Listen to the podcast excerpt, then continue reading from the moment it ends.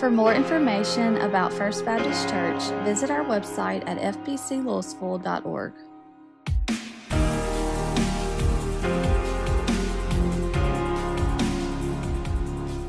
First of all, I'm going to take an opportunity to welcome a lot of folks back. This has been great. I know a lot of folks have been texting in saying they've gotten their shots and they're ready to, to ready to get back in. And I just to see so many faces, it's just it's just wonderful to see everybody here today. And so I just wanted to just wanted to do that. Open your Bibles, if you will, to Romans 12. Romans chapter 12. We're going to be looking at verses 1 and 2, and then we're going to flip over uh, to another passage and take a look at that. But I want us to start there. As we study worship, and we're kind of in the middle of our study of worship, what it means uh, for us as the family of God to worship. You know, it's not just something that we do on Sundays and Wednesdays. We worship every day. Everything we do is an act of worship. How we relate to one another is an act of worship. How we serve and love is an act of worship. How we live our daily lives is an act of worship to God. And as we study worship and what it means to worship God with everything, it occurred to me that we need to discuss some practical matters in the church. I mean, what good is it to learn everything that we can about how to love God with everything that we have and, and now to, to worship Him with everything that we have if we don't know how to put that in practice? I mean, this is more than just a theological discussion. This is more than just uh, an academic exercise we're doing. We are learning how to worship so we can do it, so that we can worship God in spirit and in truth. Paul was talking about this very thing in his letter to the Roman church. In the first two verses of Romans chapter 12, when he says this, Therefore I urge you, brothers and sisters, by the mercies of God, to present your bodies as a living and holy sacrifice, acceptable to God, which is your spiritual service of worship. And do not be conformed to this world, but be transformed by the renewing of your mind, so that you may prove what the will of God is, that which is good and acceptable and perfect.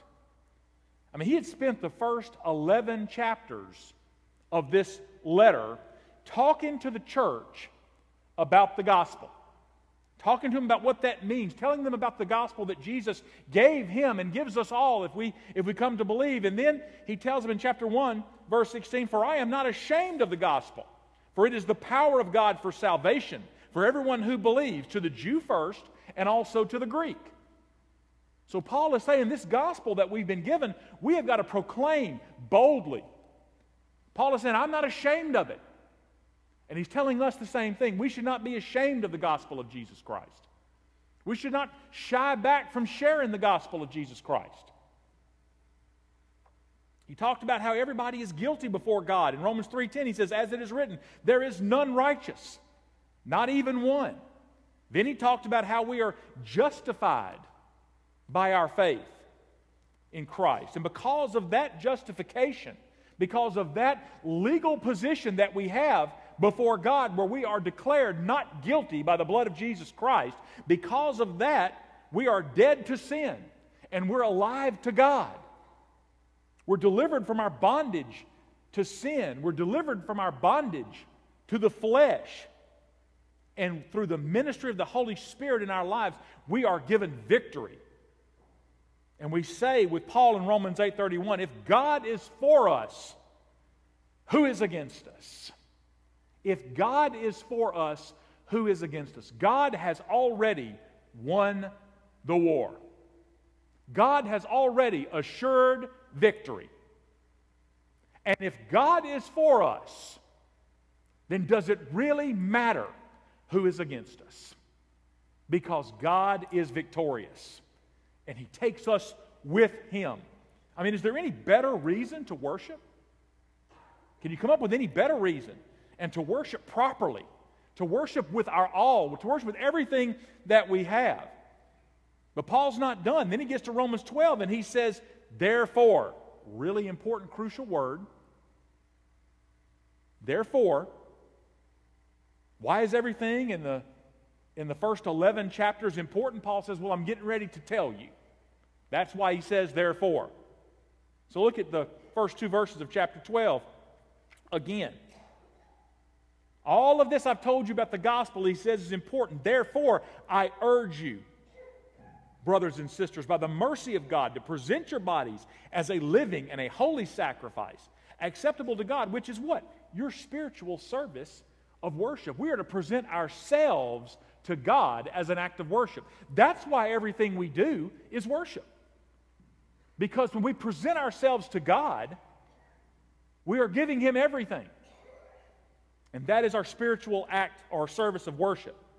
And then he tells us in verse 2 not to be conformed to the world, but be transformed by the renewing of our minds. As we learn, as we study, as we grow closer to God, we are transformed.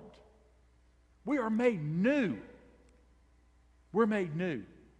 So that what we may prove what the will of God is those things that are good and acceptable and perfect. Everything we are is an act of worship to God. Just, just think about that for a minute. Which is why church is not what we do here. We are the church. Because everywhere we go, everything we do, everyone we encounter, and the way we treat those folks is an act of worship. So it ought to, it ought to really inform every relationship that we have, everything that, that we do. And I think that presents itself in some pretty practical ways. I mean, let's take a look at 1 Thessalonians. Turn to chapter 5 of 1 Thessalonians. And uh, look beginning in verse 12. And we're going to continue through verse 22, but this, is, this, this, this continues this idea of the practical application of learning how to worship. Paul writes here, But we ask you, brothers and sisters, to recognize those who diligently labor among you and are in leadership over you in the Lord and give you instruction, and that you regard them very highly in love because of their work. Live in peace with one another. We urge you, brothers and sisters, admonish the unruly, encourage the faint hearted, help the weak, be patient with everyone. See that no one repays another with evil for evil, but always seek what is good for one another and for all people. Rejoice always, verse 16 says, pray without ceasing. In everything, give thanks, for this is the will of God for you in Christ Jesus. Do not quench the Spirit. Do not utterly reject prophecies, but examine everything. Hold firmly to that which is good. Abstain from every form of evil. It's here that Paul gives the church some practical instruction to the church. It's, this was a young church, this church at Thessalonica. It was a young church. And it needed some encouragement as it grew in spiritual maturity. But I'm going to tell you something churches, young or old, always need encouragement in growing in spiritual maturity. I mean, that, that, that's our function, right? We're to grow, we're not to stay static. We don't just get saved and occupy a pew.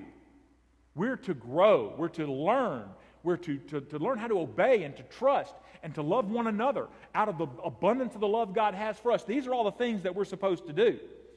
All of Paul's letters, if you take a look at all of his letters, give or take, it's half theology, half learning. He teaches, and then he says, Now that you know this, now that you have this learning, this is what you do with it. It's half action, half doing. So, what does he tell us? What does he tell us? Well, the first thing he tells us to do is to treat each other well. Treat each other well. Look at verses 12 through 15 again. Go back to this part. But we ask you, brothers and sisters, to recognize those who diligently labor among you and are in leadership over you in the Lord and give you instruction, and that you regard them very highly in love because of their work. Live in peace with one another. We urge you, brothers and sisters, to admonish the unruly, encourage the faint hearted, help the weak, be patient with everyone. See that no one repays another with evil for evil, but always seek what is good for one another and for all people. So we're to treat each other well. Treat each other well. What does that mean? It means we build one another up. Part of the, the, the thing that we do, part of the thing that, that makes uh, being a part of the family of faith so awesome, frankly, is that we love one another. And because we love one another, we build one another up. I think we've seen that over the last year as we have continued to keep up with one another, as we've not been able to worship together in person. We've been able to, you know, we, we have, we've had to concentrate more on reaching out. We are to build one another up. You know, you know a brother or sister that is suffering, that is hurting? Reach out. Reach out. Encourage. Be an encourager. Paul had a great encourager in Barnabas, and and I think we're all, in some form or fashion, encouraged to be, Bar- to be a Barnabas. We're to be encouragers for one another. We're to build one another. We're to respect leaders. God has placed people in positions of, of responsibility in the church for a purpose. We have all been given stewardship of this thing we call the church. But God has placed some people in positions of responsibility, and we're to be encouragers for them. Bible says those folks are going to be held to a different standard, right? That God is going to hold teachers, leaders, to a higher standard because God has called them to, to work among His people.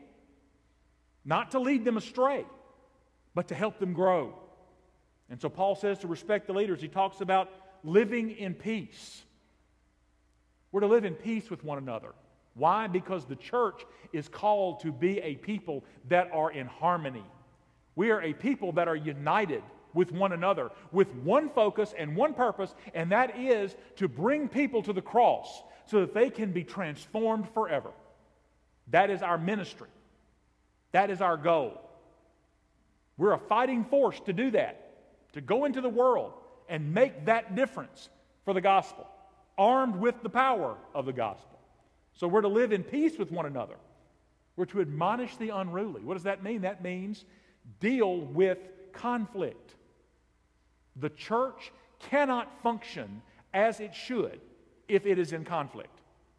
So Paul tells this church as a practical matter, y'all, we have you've got to get along with each other. Live in unity, live in harmony, and those that would seek to sow seeds of discord in the church should be dealt with. That's dealt with, deal, admonish the unruly. Encourage the faint hearted. How many folks do you know that just are at their end? They're tired. They feel like they've prayed all they can. They don't feel like God's answering their prayers, and we've talked on Sunday nights about waiting what that means, how that grows us, but we can get dejected, can't we? We can get dejected. What does Paul tell this church as a practical matter? If you're going to be the church that God has called you to be, you should do all these things. You should also encourage the faint hearted. Encourage those folks that are, that, that, are down and that are low and that, that just need to be, to be picked up and lifted up and encouraged. Do that. Encourage the faint hearted. He also says to help the weak. Y'all, every one of us are given gifts. All of us are given our own individual assignments in the kingdom of God based on the gifts that God has given us. One of those things that all of us can do is help those who are less fortunate, weaker than we are. If people can't come to the church and expect love and expect uh, uh, affirmation and expect help, then where can they go? If we are going to show the life of Christ in us, Christ was a helper.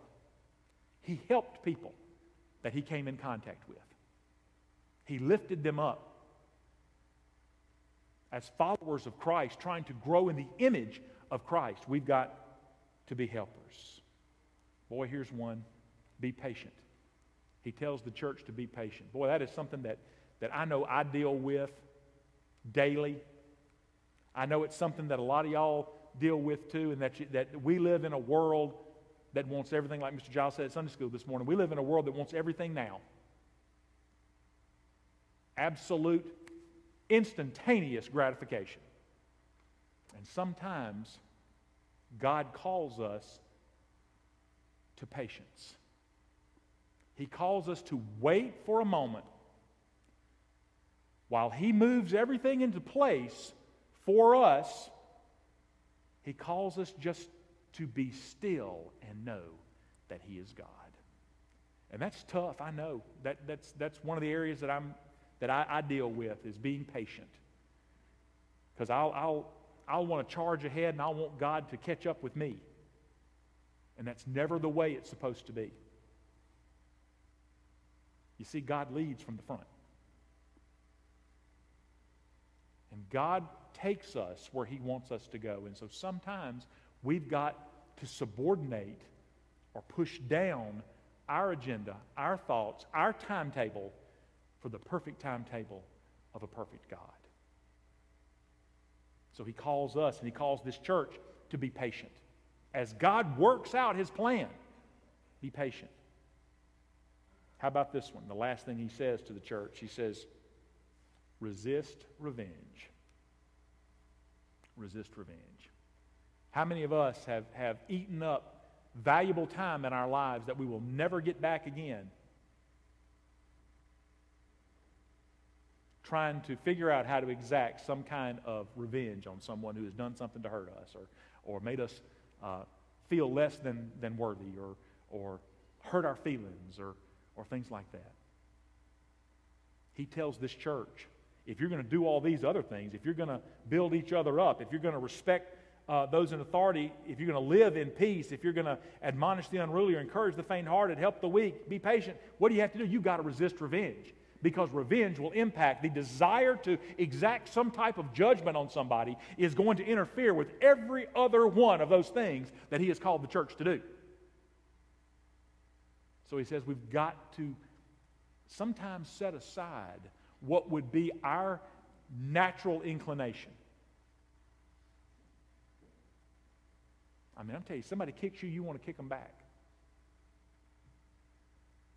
Somebody hurts you, you want to hurt them back. But I, I would ask you, if we if our if one of our missions is to grow in the likeness of Christ, and that is what spiritual maturity means, if we're going to grow in the likeness of Christ, how many times did Christ exact that kind of judgment? Never. Never. Because that would have impacted every aspect of his mission and he was perfect. Doesn't mean we don't think about it, doesn't mean we sometimes don't try to do it, but what it means is we strive not to. We strive to do these things. And sometimes that means praying for somebody, like the Bible tells us, praying for somebody who hurts us, lifting them up. It's hard to hate somebody you're praying for, isn't it? And all of these things that he has told the church to do in those first uh, three or four verses. All the things that he's told the church to do has one goal, one purpose, one mission in mind, and that is to impact the world with the gospel. That is to bring people to the cross so that they will understand that there is this barrier between them and God that sin has created.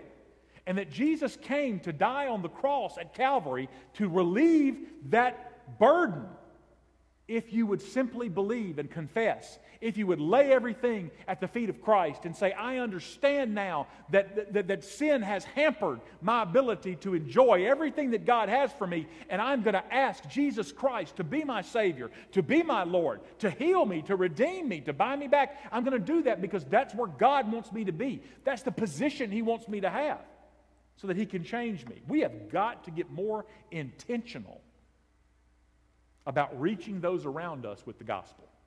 I mean, if the church doesn't leave this and go into a world that is lost and hurting and dying and bring them the joy that the gospel brings along with along with the promise that God makes to those who will accept him if we don't do that, then, then what do we do? Look, we got to reach out to millennials. These people are folks that are focused on asking the question what is the church doing? Now, we're not supposed to be about works over faith, but our faith ought to drive our works. And would you all agree with that? Our faith ought to drive our works. We've got groups of young people that are looking at the church and they're going, What difference do we make? Are we doing these things? Building one another up when they look in and see us? Are we respecting folks and living in peace? Or are we fighting among each other? Are we encouraging folks? Are we doing those things? Are we studying to, to show ourselves approved? Are we, are we burying ourselves in the Word of God so that it can transform us from the inside out, not the outside in? Are, are we doing those things? What about the folks that don't look like us? Are we reaching out to people based solely on the fact that everyone we come in contact with is a person of worth and value that's been created in the image of God? And if they don't have the gospel, they need to have it. Are we, are we, are we doing that? How about kids, the next generation? You know, we always say the future of the church, but they are the church, right? We're the church. They're a part of us. Are we, are we reaching out? Are, are, we, are we reaching out to fathers? Every single study that you read about families who come to Jesus Christ, there is an exponential growth, totally related to the father, the head of the household. If you save the father, the family, there's an, ex, there is an exponential percentage that will say, if you save the father, you save the family. Are we reaching out to dads? Are we giving dads a reason to understand that what we're doing here is important?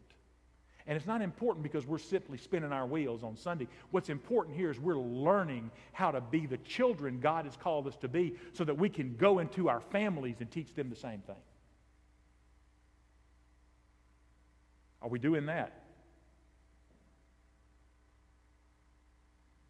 Are there no needy families around us? What are we doing as the church to reach those around us who need?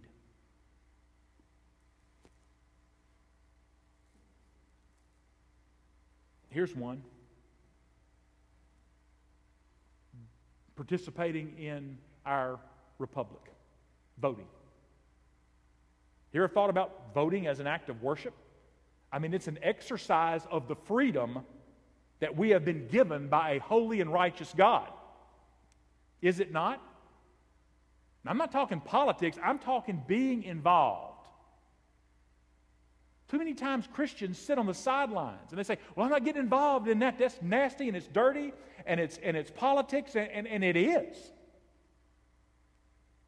But a lot of times when, the, when Christians sit on the sidelines, they abdicate their responsibility, the responsibility that God has placed on us by blessing us with freedom to exercise that freedom, to do that, to reach the community. And if we're going to do that, why don't we start? If we're going to reach a community, why don't we start by establishing ourselves as conscientious citizens? People who understand that this world is not our home, but while we are here, God has called us to make an impact. He's called us to make a difference, to let the world see Christians involved in, in working in the community. He's called us to treat each other well. He's also called us to worship well. Look at verses 16 through 22 of 1 Thessalonians chapter 5. Rejoice always. Pray without ceasing. In everything give thanks, for this is the will of God for you in Christ Jesus. What's the will of God? For us to rejoice, for us to give thanks, for us to, to pray without ceasing. He says in verse 19, he says, Do not quench the spirit, do not utterly reject prophecies, but examine everything. Hold firmly to that which is good and abstain from every form of evil. He teaches us, the church, how to worship well. Our corporate worship says a great deal about our relationship with God. Have y'all ever stopped to consider that? Our corporate worship, what we do here, says a great deal about our relationship with God. So, how does our relationship with God look? Well, Paul tells us we need to live and worship in joy. We need to go out of our way to live in joy. It seems like sometimes, you know, we go out of our way to find the opposite of that. But Paul tells us to go out of our way to live and to worship in joy. Let others see us experiencing joy. Why? Because that's the joy we're supposed to share with a world that's lost, people who are searching.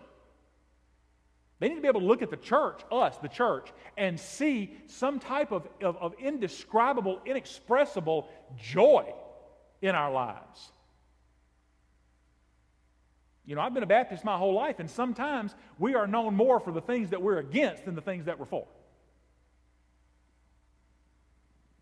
But God tells us to experience the joy that only He can provide and to share that with, with, with a world that, that needs to hear it. Look, preachers are the worst.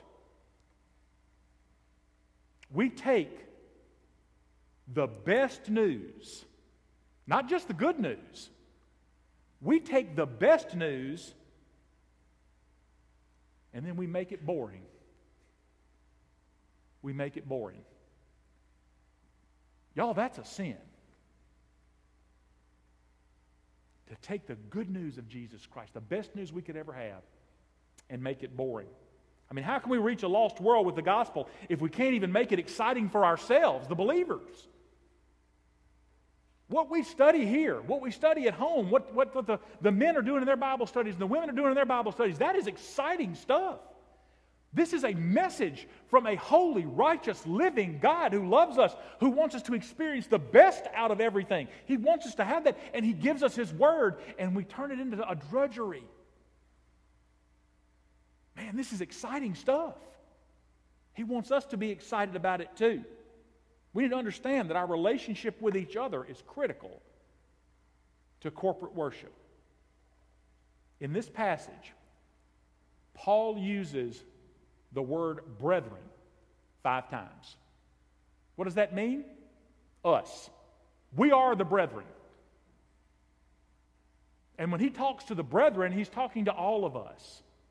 And how we live with one another and relate to one another and the things that we do for one another and with one another and through one another to, to expand the, the, the gospel into areas that may not have, uh, we may not have ever envisioned taking the gospel ourselves.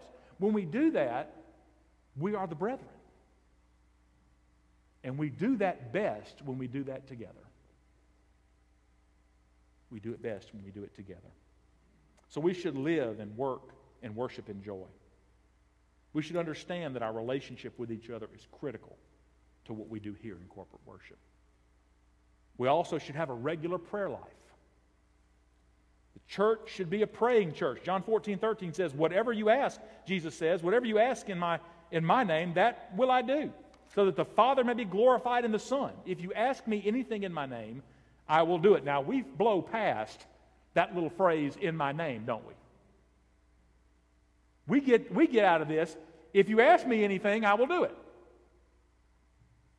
Well, that's not the way it operates. I think all of us know that. The caveat to this is asking in His name, according to God's character according to God's will. And how do we develop a knowledge of the character and will of God? We study Him. We place ourselves before Him. We pray to Him. We listen when He responds. We grow in righteousness. We grow in, in, in knowledge. Christ shares Himself with us. God shares who He is with us. The Holy Spirit, who lives in each one of us, teaches us about the triune God. He teaches us about those things. And so, if we're sincerely following God, if we're sincerely seeking to do His will, then our requests of Him are going to be in line with what He wants, and He will grant them. We got to get on God's page, not ask God to get on our page. Right? God's the only one that's got the page. We don't find where we're working and ask God to join us. We find where God is already moving things, and, and, and we get in there with Him and we labor in that vineyard. So we, as we learn who God is and as we learn who Jesus is to us, and as we learn the work of the Holy Spirit, we will learn those things. God will impress upon our hearts those things that we need to be in prayer about. And when we ask God for those things, God is more than happy to grant those things because we are finally together. That's what we should do. The idea of prayer in any church is constantly recurring. It is coming up over and over and over again in Paul's letters, particularly 1 Thessalonians. Chapter 1, verse 2. Chapter 2, verses 12 and 13. Chapter 5, verse 23. What is it? What is Paul talking about? Why is he focusing on this so much? Because prayer drives the church. Prayer enables us to access the very power of God. Prayer is the way that God communicates with us most directly. He talks to us in His Word, and, and he, he, the Holy Spirit leads and guides us, but He talks to us when we talk to Him. We don't just throw out a bunch of stuff and ask God to, to deal with it. We listen when He talks to us. Prayer is the way we do that. So Paul's telling this early, this very young early church, this is important. You've got to communicate with God. And friends, that has not changed in the 2,000 years since this was written. This has not changed. We have got to communicate with God. And we do that most effectively in prayer. We've got to be a praying church. Also, we've got to be a church that is thankful for everything. Everything. Everything. What does that mean? That means to be thankful for every kind of situation. You're talking about a hard command, a hard command to follow. When we're going through something that is, that is it seems to be uh, just sapping us,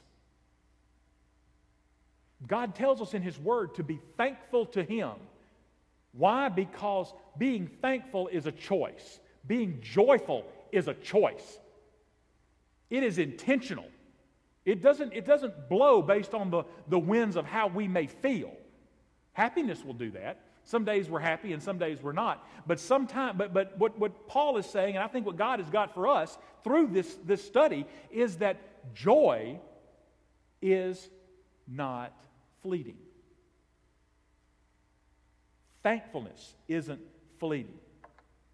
There's a great little story about Matthew Henry, who wrote one of the, one of the preeminent commentaries on the Bible, Matthew Henry's commentary. A man once stole Matthew Henry's wallet. And you know, I always think about these things. They tell these pastors tell these stories, and I'm going, you know what? How can that possibly be? You know, this has got to be just a great story that some pastor said somewhere and it just became the, the truth. But it's one of those great church stories that's got a great lesson. And Matthew Henry shared it. He said, and when he reflected back on that, that incident where someone stole his wallet, he said this. He said, Number one, I am thankful that he never robbed me before. He said, Number two, I am thankful that although he took my wallet, he didn't take my life. He said, number three, although he took all that I had, it wasn't much. And he said, I'm glad that it was I who was robbed, not I who did the robbing. Matthew Henry knew how to make lemonade out of lemons. He knew how to be grateful despite having a bad experience. That is how people mature in Christ react in tough times. They learn how to be grateful for even the small blessings. God will give us dozens of small blessings every day. Sometimes they just pass right by us. But to be thankful for the small blessings, that's how we can tell that we're, we're growing. Finally, we should give ourselves best. I was always told never to say finally because you start hearing rustle. We should give our best to practical matters. If Paul is going to carve out this much time and space to talk to the church about matters that are practically important, to the, to the survival, the health, the vitality of the church, we should give our best to that. We should not quench the spirit. We should examine everything carefully, test everything, right? We don't just believe something because somebody says it. We go back and look at it. We look at the scripture. We ask God to enlighten us, to tell us these things so, so, so that we don't get led down a path that leads us away from the Word of God, even though they're reading the Word of God. We should examine everything. Listen, we have an awesome responsibility as Christians. An awesome responsibility. It is a responsibility that's God given. God has placed us here for this time, in this moment, to do something for the kingdom of God. He gave it to us. It's God blessed because what God gives us to do, God's going to bless. If God shares an idea with us to do, God's going to bless that idea because it's God's. It's God blessed. Our responsibility is also to rightly divide the Word of God. And what does that mean? That means we study. We study the Word of God. He's given it to us, He teaches us in it, and we should study it. We're to preach the gospel day in and day out. We should preach the gospel. That's not just for me on Sunday morning. Every one of us is a minister of the gospel of Jesus Christ, and we should be preachers of that gospel. So look for opportunities to do that. We should reach the lost. We should reach the lost. We should be constantly looking for opportunities to share what God has given to us with somebody else. We should reach the lost. And we should love each other. Love each other.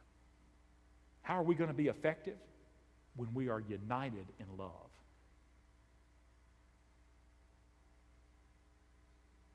And we worship with everything we have.